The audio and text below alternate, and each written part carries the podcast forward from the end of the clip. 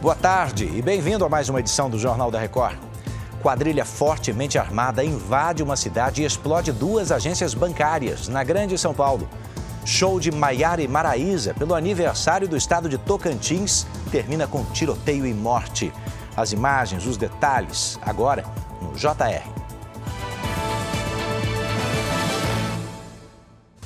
Oferecimento Consórcio Bradesco. Conquiste sua casa nova sem juros e sem entrada.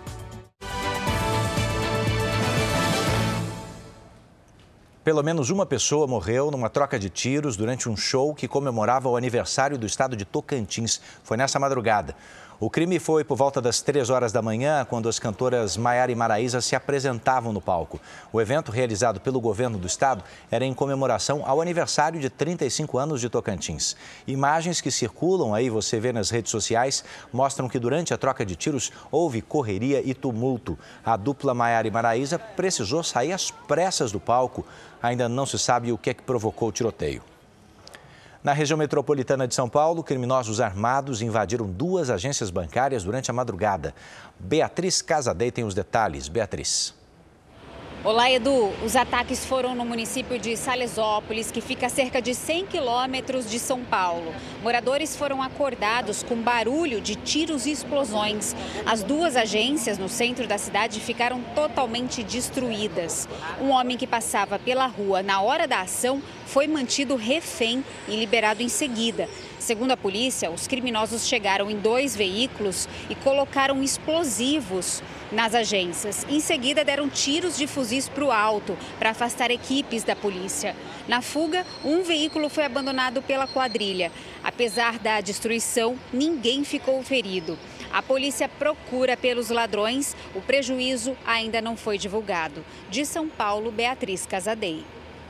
O ministro do Supremo Tribunal Federal, Alexandre de Moraes, votou hoje para condenar mais seis réus envolvidos nos atos golpistas de 8 de janeiro. São quatro homens e duas mulheres, a maioria é de São Paulo, além dos estados de Minas Gerais e Goiás. Moraes propôs penas entre 14 e 17 anos de cadeia e uma indenização no valor de 30 milhões de reais que pode ser dividida entre todos os condenados. A votação em plenário virtual pode ser registrada até o dia 16 de outubro. Esse mês de setembro trouxe uma queda no valor da cesta básica em 14 capitais brasileiras e no Distrito Federal, isso em comparação ao mês de agosto. Vanessa Lima está chegando para dizer, a maior redução foi registrada aí em Brasília, né, Vanessa?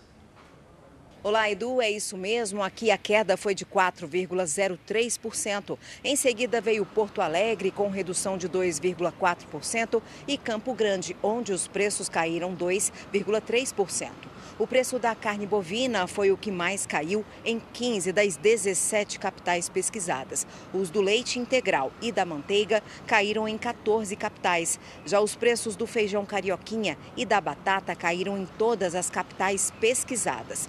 A capital que apresentou o maior custo da cesta básica foi Florianópolis, com valor de 747 reais. De Brasília, Vanessa Lima. A jornalista e ativista iraniana que ganhou o Prêmio Nobel da Paz pela luta em defesa aos direitos das mulheres falou pela primeira vez ao receber, desde que recebeu o prêmio. Naj Mohammadi diz que vai continuar lutando por todas as mulheres que sofrem opressão do regime iraniano. Ela foi presa mais de 10 vezes e atualmente cumpre pena num presídio de Teherã, sem direito a receber visitas. Depois do anúncio do prêmio, a ONU pediu ao regime do Irã a libertação da ativista. Um navio de resgate retirou 162 imigrantes de um barco à deriva na costa da Líbia.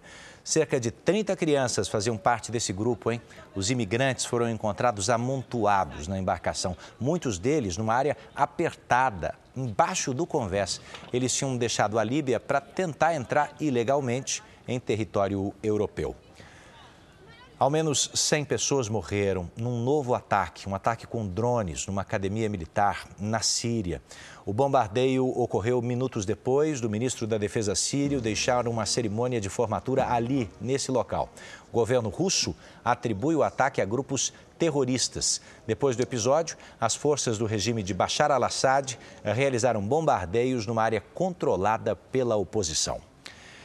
Essa edição está terminando, mas você pode ouvir o nosso JR 24 horas aí na sua plataforma de áudio. Mais informações sempre no r7.com e nas redes sociais aqui do Jornal da Record. Obrigado pela companhia e bora para a próxima.